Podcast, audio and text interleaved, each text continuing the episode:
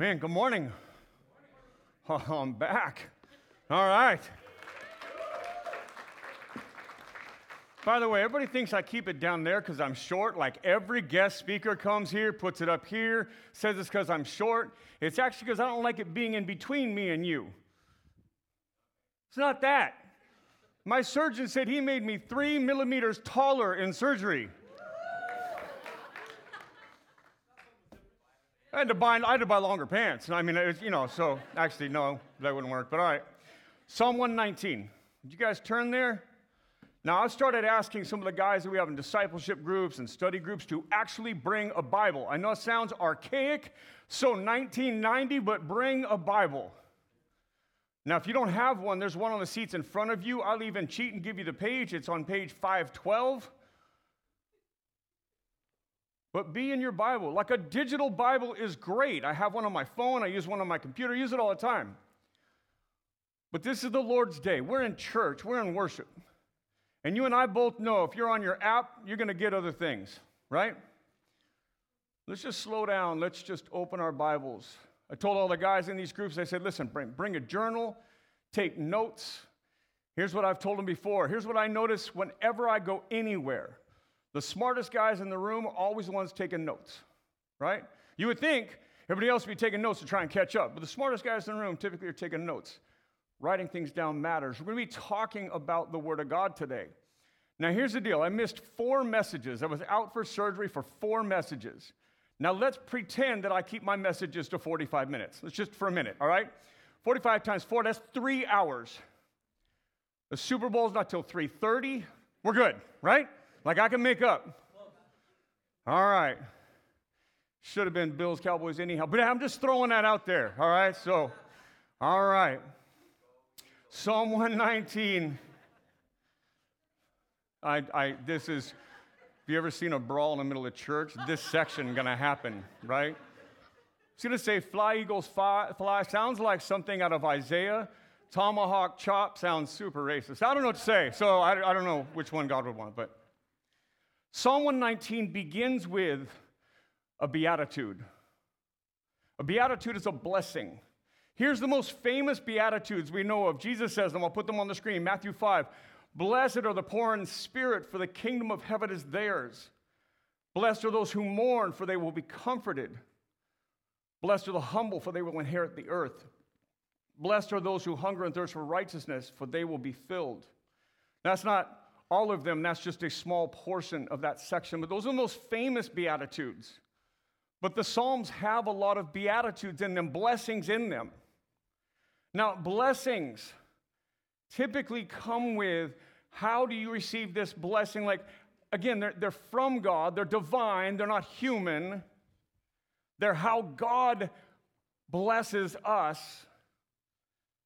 And they're from His grace and His mercy and His joy. But, but God also tells us well, how do we put ourselves in a place where God would want to bless us?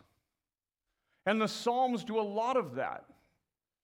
And this one today is going to talk about how blessing comes from being, from knowing and understanding God's word, being in that place. So, wherever you find yourself this morning, maybe you resonate with those who are poor in spirit. Maybe you're in desperate need of a Savior today. Well, there's a blessing in God's Word. God's Word will tell you about the Savior.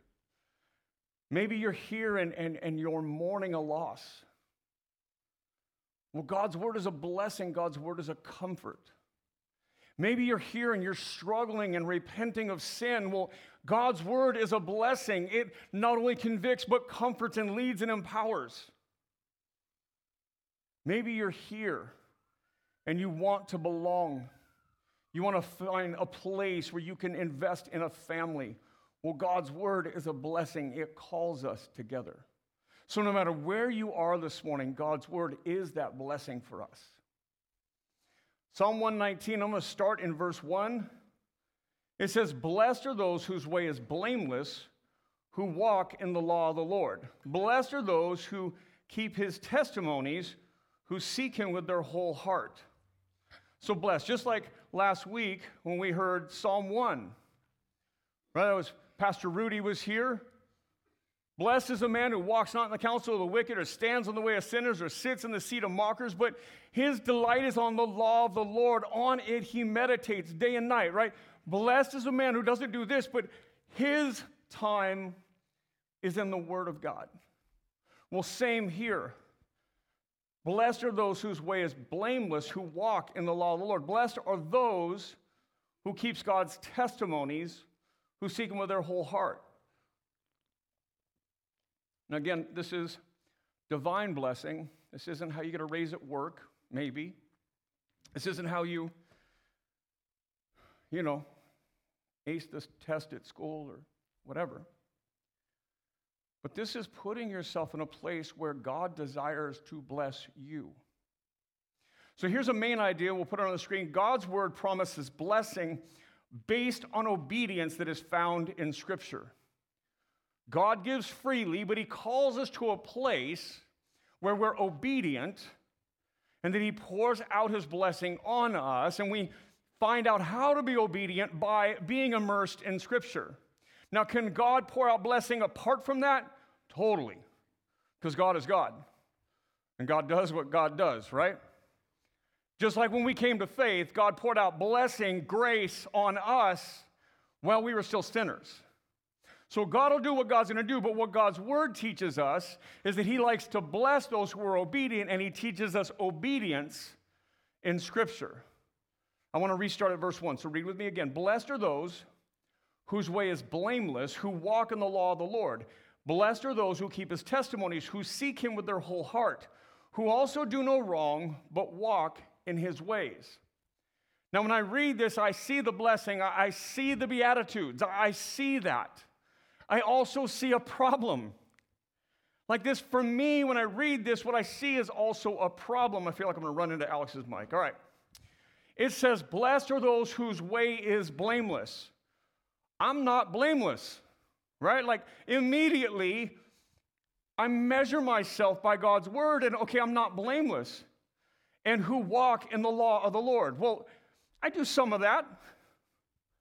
Some. Sometimes. I mean, when I'm asleep, I don't do much wrong, honestly, right? When I wake up, it's where the, the variables come in. But I do that sometimes. Now it says, Blessed are those who keep his testimonies, who seek him with their whole heart, who also do no wrong. Well, that's like super impossible, right? Those who do no wrong.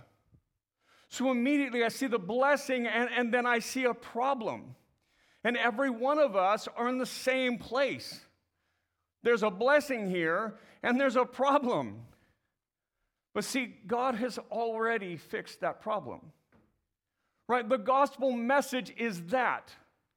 It's that God created us, He loves us, He designed us, He knows how we work. Let me say that a different way. He knows how we are designed to be, but we don't do it. Right? And, and all the way from our ancient parents, all the way back, sinned meaning they decided to go their way, not God's way, which really, if we're being honest, is us saying, God, I know you made me, totally know you're smart, got that, but on this one, I'm right and you're wrong. That's sin, right? That's us when we say, God, I hear what you're saying, but I'm going to go my way anyways, right? I know better than you in this moment. Now, we're not so arrogant, I hope, not to, to say that out loud, but let's admit that's what we're doing. And we all do it. Therein lies the problem sin. You see, sin is that thing that has separated us from God, that continues to, to make the distance between a holy God and a sinful humanity impossible. Knowing we could never achieve reaching out to a holy God God instead reached down to a sinful humanity.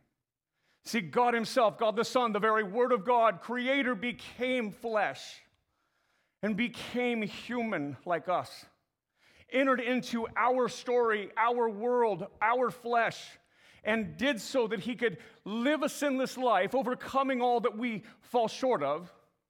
And then He could go to a cross and take our penalty suffer on our behalf substitutionarily die, die where we deserve and he did not, be laid in the ground so we know our sins are covered, resurrect from the grave to give us new life.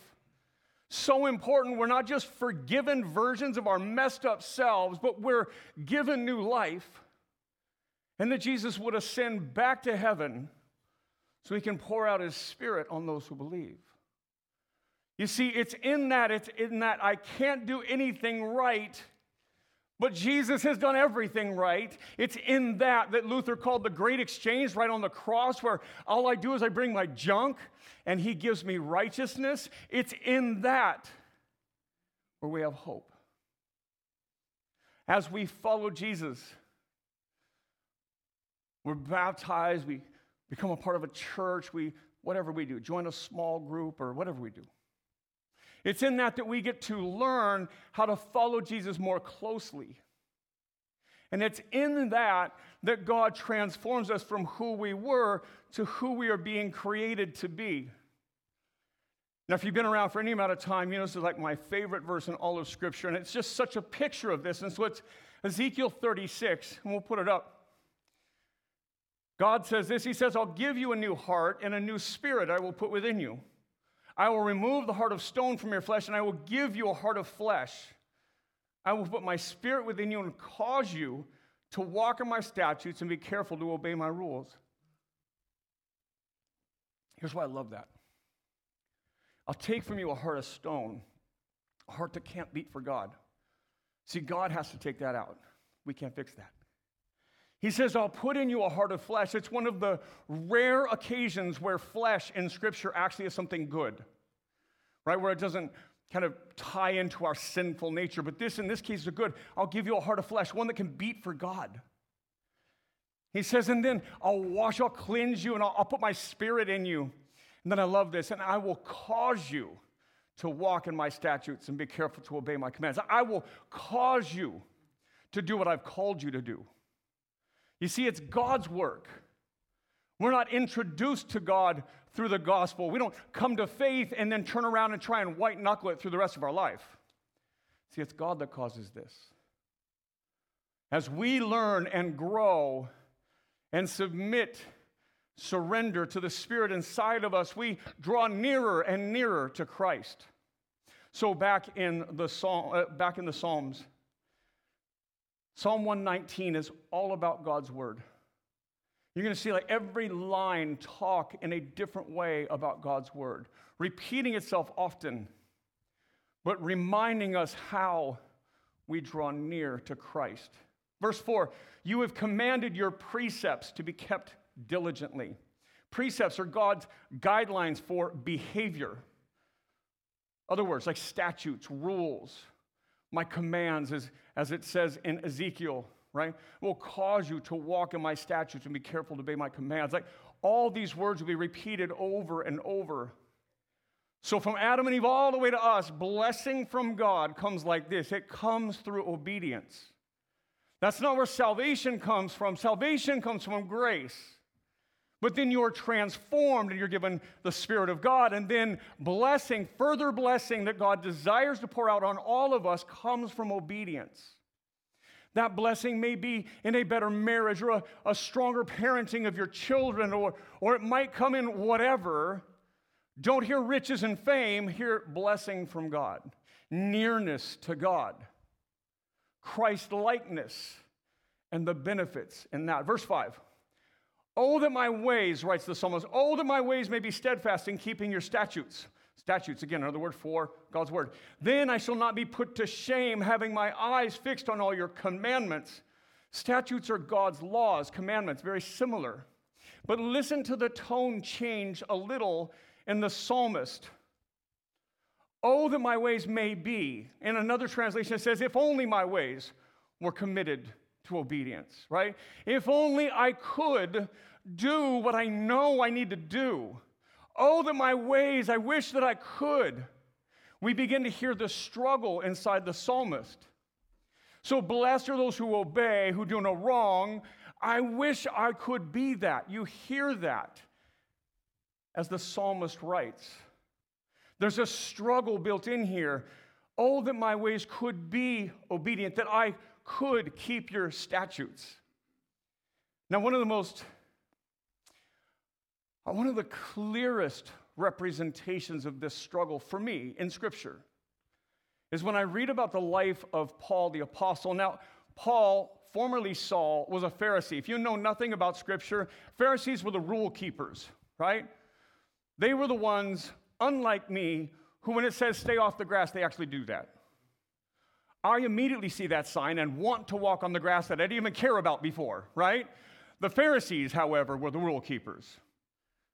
They did all the things. In fact, their flaw was that they added rules to Scripture on top of Scripture as if God could not maintain faith in people on his own. Like God needed a little more help.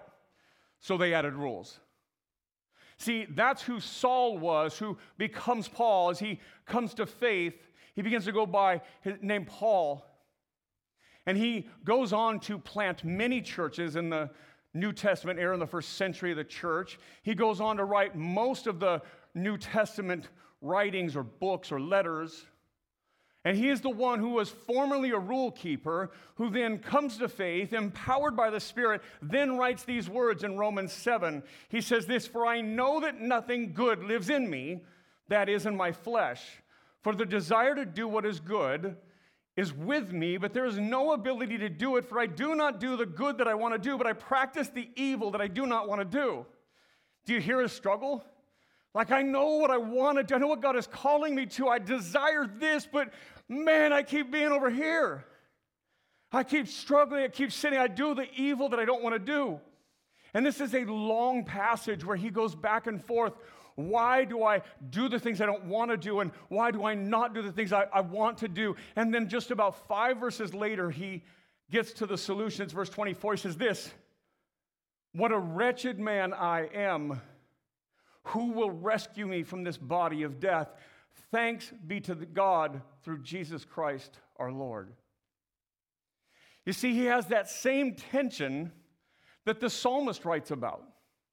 Why do I do the things I don't want to do? Why don't I do the things I should be doing? And why do I have this struggle? It's sin that lives in me, he comes to the conclusion. But thanks be to God in Christ Jesus, the gospel's powerful, that the gospel has overcome my sin, that the Spirit of God is changing me, transferring me, moving me, teaching me to be obedient. If Paul, the rule keeper, can struggle like this, then I understand I'm, I'm going to struggle to be obedient. But thanks be to God that Jesus is greater than my struggle, that Jesus is greater than your struggle. Now, back in the Psalms, the psalmist writes, verse 7 I will praise you with an upright heart when I learn your righteous rules. I will keep your statutes, do not utterly forsake me. So he goes from, if only I could, to now, I will praise you. And, but listen to his cause and effect. I will praise you with an upright heart when I learn your righteous rules.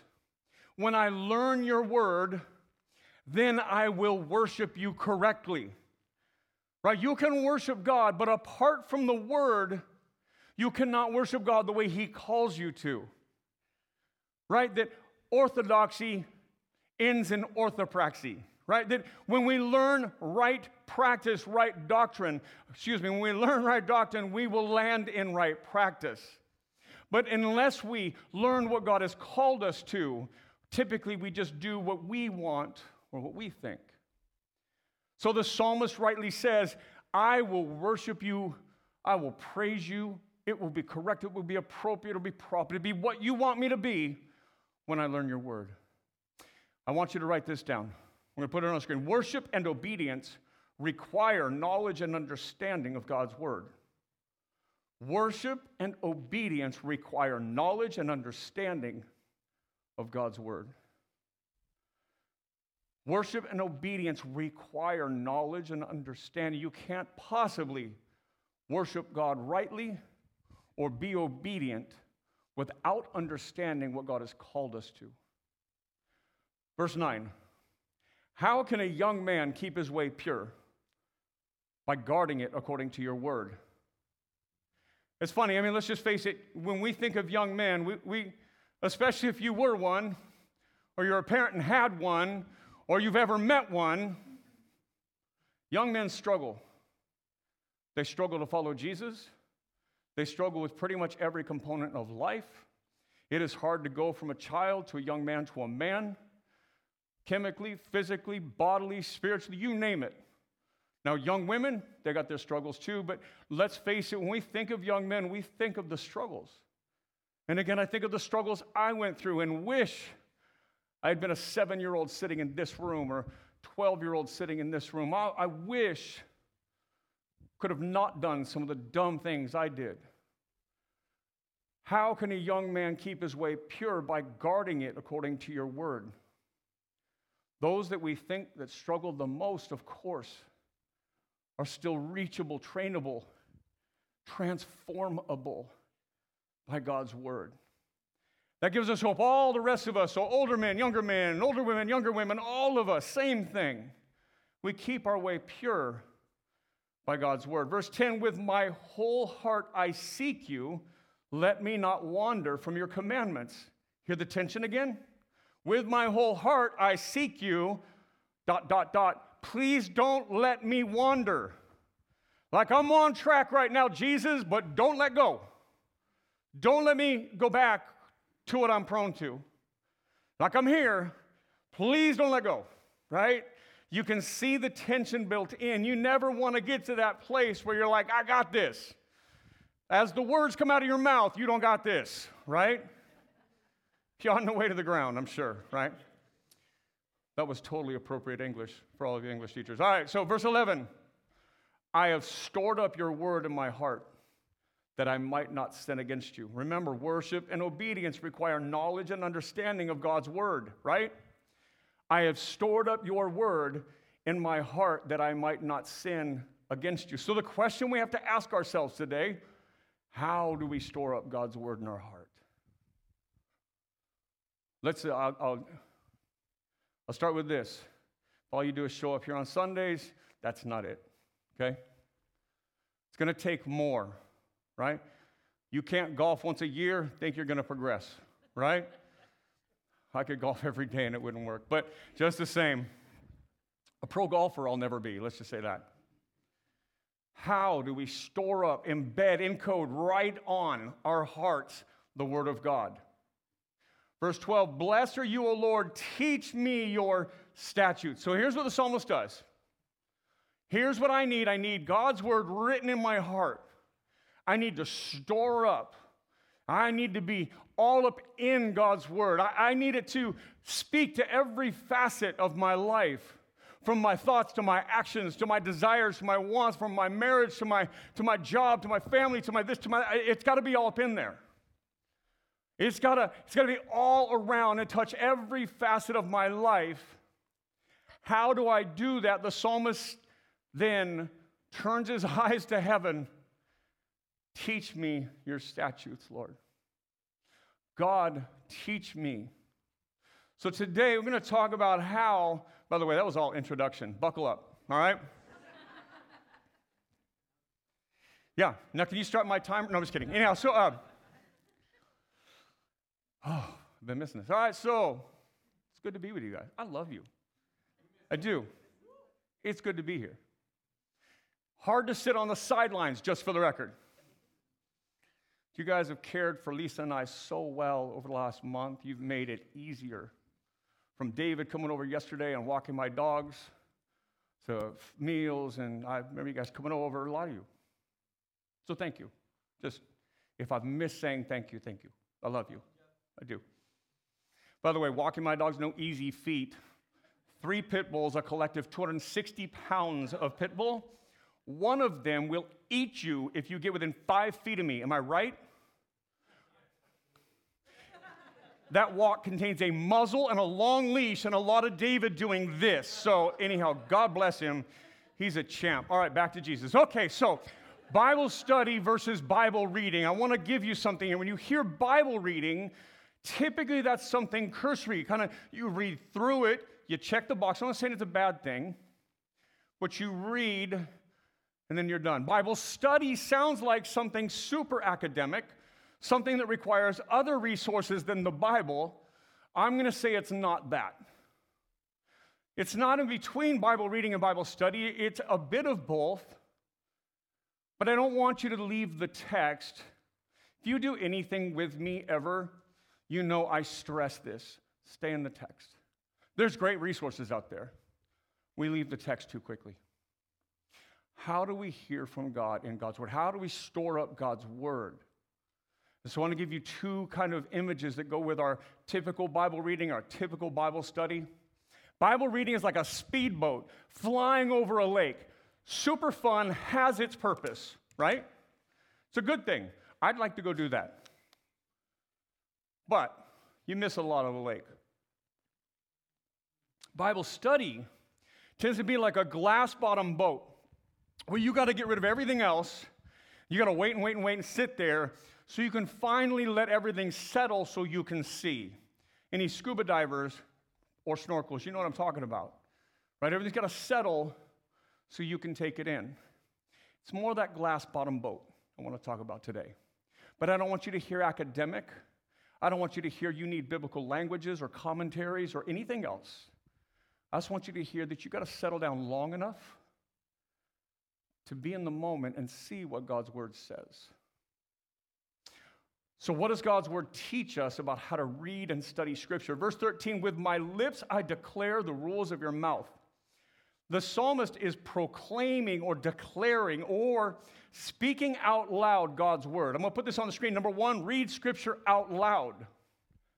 Read scripture audibly by yourself to your family, especially if you have kids, and in your small group.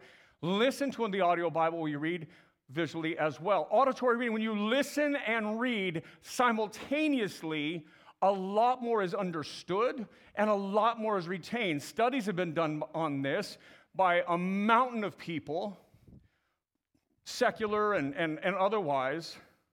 Hearing and reading simultaneously greatly increases your understanding of what you're reading. My Tuesday morning group, we get together, it's 5:30 in the morning, that's why it's small.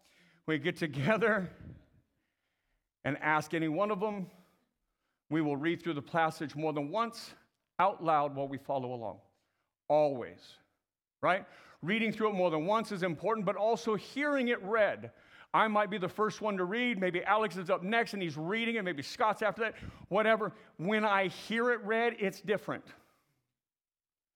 Read it. If you've got to listen to an audio, audio Bible in our church app, the ESV Bible is built in and it has an audio version on it. Let it play, right? I mean, there's a place for podcasts and a place for taking in audio learning and all that. We're not talking about that today. I'm talking about while you're reading, listen at the same time. If it's your family, right, read out loud while you're re- uh, reading. If you're reading alone, find that way to do it. Read it out loud, all that. There's huge benefits to that. Verse 14. So, first thing, read out loud. Hear the word as you read the word. Verse 14, in the way of your testimonies I delight as much as in all riches. I will meditate on your precepts and fix my eyes on your ways. I will delight in your statutes. I will not forget your word. Meditate is used nine times in this psalm. You're going to see it more than once in our portion. By the way, Psalm 119 is the longest chapter in the whole Bible, the longest psalm. We're not going to cover it all. I wanted to, but meditate. I want to give you this image. So, a lot of you drink tea. I'm more of a coffee guy, but I like tea, right? But when you go to make tea, you get your hot water, your cup, hopefully cup first, then hot water. That would be bad in reverse. So you get your hot water together, get a tea bag, and then you're like this. You drop it in, pull it right back out, and do you have tea? Do you have tea? No. You might have some colored water, but I doubt it. What you probably did is make a mess with the tea bag. But what you don't have is tea. See, tea's got to do what? It's got to sit in the hot water and steep. See, as it gets in there, what happens is the flavor gets into the water, the, uh, the aroma kicks in, right? It takes time to sit in the water and go from hot water to hot tea, right? That there is that time, we all call it steeping. Meditating on Scripture is steeping. So we'll put this on the screen. Meditate. Number two, meditate on Scripture. Spend time reading and rereading the text of Scripture. Take time to steep in the passage. Here's my tip, said it earlier stay in the text. Number two, don't read it as if you're in the passage. Here's what I mean. If you read something and I ask you, what does it say? It tells me to do this. No, no, no, no. What does it say? Just sit in the passage, right? You come later. We all enter the passage way too soon. Just remember the Bible wasn't written about you, it was written so that you could read it. You're not in the text. That's what I mean. Stay in the text. You're not in the text. Here's some, here's some things. What's going on in the passage? Who's talking? Who's being spoken to? What's the obvious or explicit teaching of the text? Is there anything implied or less obvious that's also being taught? What's the overall point the author or speaker is trying to make? Like, what's going on in the text? Spend that time. In fact, you should spend most of your time asking those questions. Inductive Bible study, we call that observation, right? If you're in a small group here, we do that all the time. Almost every small group does inductive Bible study, right? Observation, interpretation, application. Most of the time should be spent in observation. So observe the passage, spend time steeping in the passage. It's not tea right away, takes time. Verse 17, deal bountifully with your servant that I may live and keep your word. Listen, open my eyes that I may behold wondrous things out of your law. Open my eyes. The psalmist is praying to God. And the psalmist is praying, Open my eyes. When we pray before the message, historically the church has always called that the prayer of illumination, right? That we would illuminate scripture, that we could see, that would open our eyes to that. Here's the third one. We're going to put this on the screen. Pray while reading scripture. Pray more while reading the Bible. Studying scripture should be a lot less of a monologue and a lot more of a dialogue. Allow room for God to speak to you. When you're in scripture and you're spending time in scripture, don't forget the one who wrote scripture. Allow him to speak to you. Ask questions. God, what is this saying? Again, help me understand this. Open my eyes. And do we give room for God to respond? Again, a lot less monologue, a lot more dialogue. Verse 18, I want to read it again. There's a second thing. So he says, Open my eyes, he prays. He says, That I may behold wondrous things out of your law. I'm going to use a word that is all, this word could be translated behold, could also be contemplate, right? Contemplate scripture. Here's a note for you. After you have spent time reading, hearing, meditating, praying through Scripture, the time is incomplete if it doesn't lead to change in your life. If meditation is immersing yourself in the text, then contemplation is when you move to asking how the text applies to you. Note how late it comes in the process. Right? Reading and rereading, hearing as well as reading right? Meditating on that you can see all the details, the facets of what you're reading, praying, asking God. Then comes contemplating how does this speak to me, my life? How does the gospel here affect how I'm hearing this passage? If this is convicting me of sin, how do I need to repent of my idolatry and turn to Jesus? Contemplate. So, what does it reveal? What has God said to me as I prayed through it? How does this reveal idolatry or sin in my life? By the way, I use idolatry a lot because I, I like the idea of when I take God off the throne and put something else up there like me, that's idolatry, right? It's not just sin, it's giving worship to something that cannot be worthy of worship. And so I, I talk in terms of repenting of that idolatry a lot. How does my need for Christ, or how is my need for Christ revealed in this passage? How does it drive me to the life, death, resurrection, ascension, return? How does it drive me to Jesus? Contemplate. Verse 19 I am a sojourner on the earth. Hide not your commandments from me. The word sojourner here is about being an outsider, an alien. Don't think of the politically charged idea someone who is not from here, a sojourner, a traveler, an alien. It's about being an outsider. It says, I'm a sojourner on the earth. And so I want to look at this two ways this morning. I want to ask you if you're here this morning, are you on the outside of the church? Are you a sojourner, or maybe not yet a follower of Jesus, or not yet committed to a local church? Are you just a traveler between or around?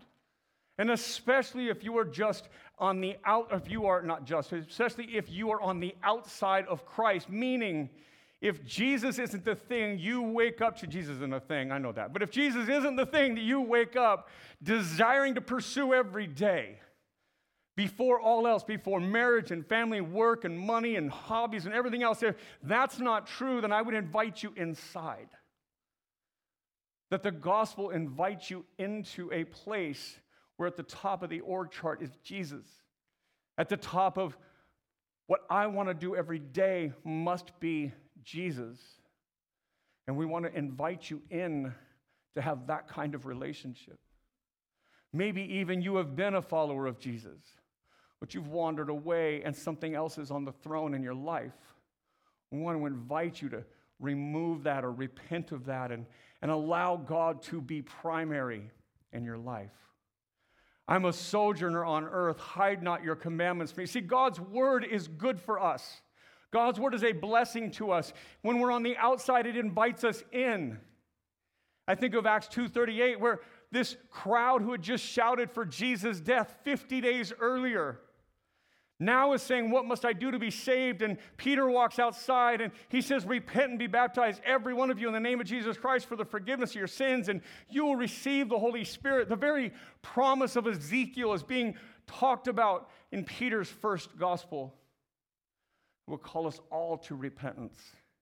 If Jesus is not first and foremost and only, then I will call us all to repent. If you've never been a follower of Jesus, Come, see me. See Pastor John. See Pastor Ramadi. See one of our elders. They're pretty much all named John, so it's super easy, just for the record. Well, Sojourner actually isn't about those outside the faith, though. See, David, who is a follower of God, he is a lover of God. David identifies himself as a sojourner. Here's what he says He says, I am a sojourner on the earth, hide not your commandments from me. Sojourner actually isn't about the one who is outside the faith, though it's a great application for us. Sojourner is about those inside the faith. And see, here's our problem. Oftentimes, we are so here at home in this world, we're not sojourners here in this world. Are you with me? Sometimes we have everything invested in this world, and God says, No, you don't belong here.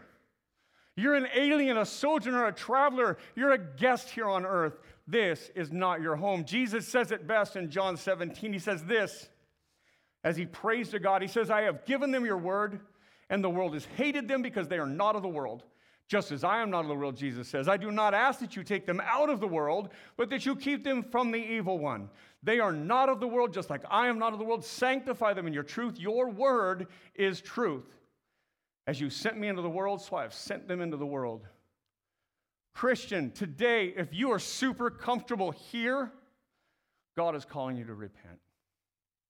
This is not your home. You are to be a traveler, a sojourner, a person here who doesn't belong but is here for a purpose. That our purpose is to bring the kingdom here that we would take the gospel around us. As John McClure, one of our elders, see, they're all named John. It was one as he prayed today about the, the city of Cerritos. We want to be here on mission. We're here as a, as a, as a, as a guest to bring the gospel. This is not our home. We've invested so much in this, it's hard to get our head into our faith. He says, I am a sojourner. Teach me your word. Verse 20 My soul is consumed with longing for your rules at all times. You rebuke the insolent, accursed ones who wander from your commandments. You rebuke those who wander from your commandments. We're going to short form that. Those who wander from your commandments, we're going to call that sin. Just as simple and easy. Wandering from what God says is sin. God's word rebukes us when we sin. But see, it doesn't rebuke us always for actions or behaviors, but for sin. We say this a lot here at Generations Church. We don't have behavior problems, we have belief problems. I'm to say it a little differently today. We don't have behavior problems, we have sin problems. Here's why I want to say it that way. I don't want us to keep aiming at our behaviors. Our behaviors are the outcome of what we truly believe about our faith, and they're sin. When they don't align with God, they are sin. This is super important, not just for us, but as we sit with our families, as we talk to our kids, are we talking about their behaviors or are we teaching them about sin in their lives? You see, we don't, we don't become sinners when we sin. We sin because we're sinners. Are you with me? We sin because that's who we are. That's, that's what's inside of us, and that's what needs to change. When you're sitting with your children, from the time they're little on up, are you rooting your parenting in the gospel? Don't lie. Or listen, let me show you how sin comes out like this. This is one way. It teaches us to desire ourselves over the outcome. It teaches us to lie and not be honest. Teaches us this, here's that, because we sin. It's true for you, it's true for your kids, it's true for all of us.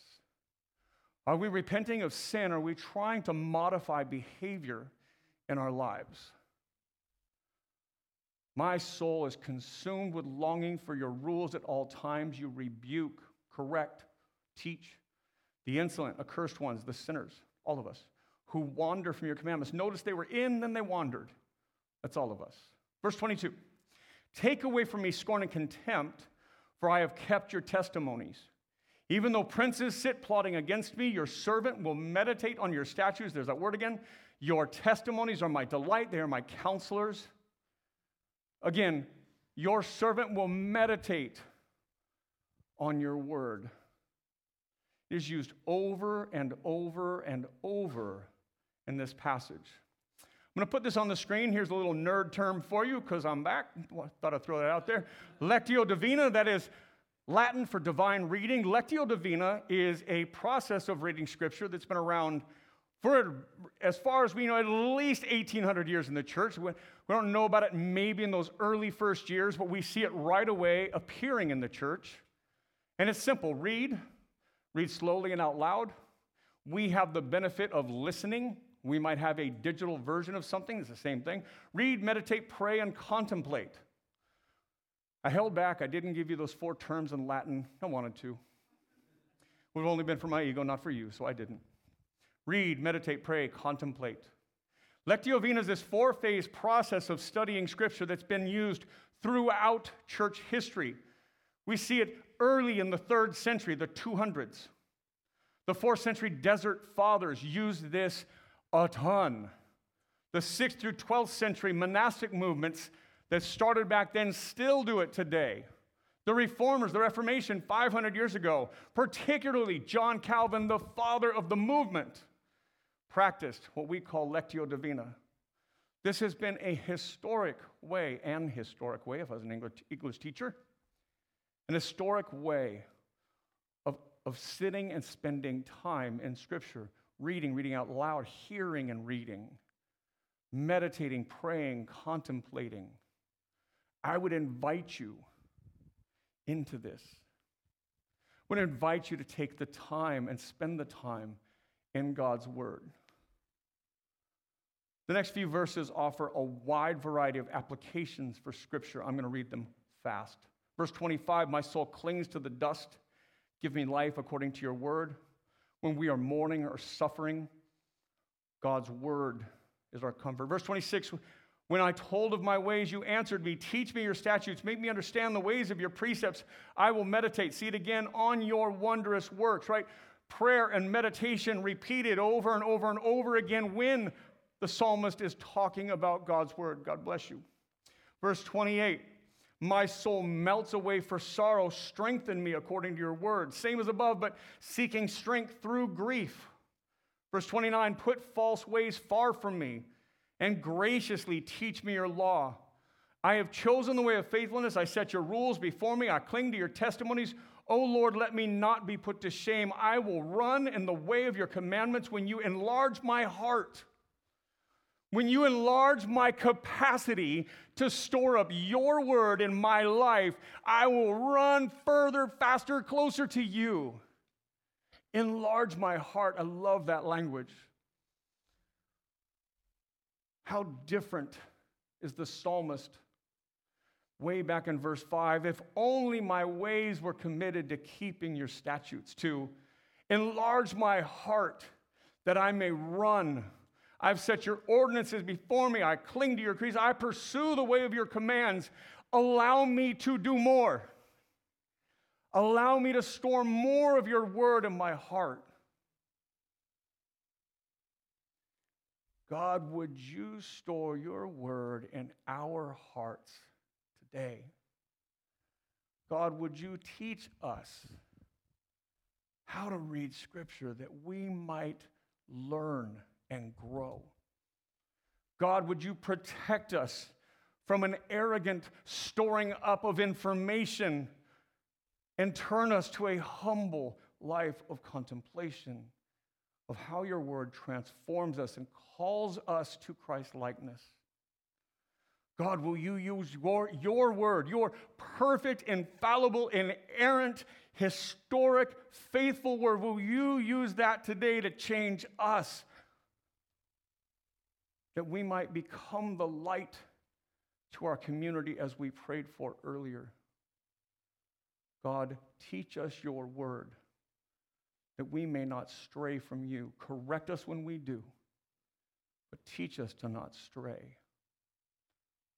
May we become more and more like Christ as we learn and grow in your word, because worship and obedience require knowledge and understanding of your word. Would you give that to us today, please? In Christ's name we pray. Amen.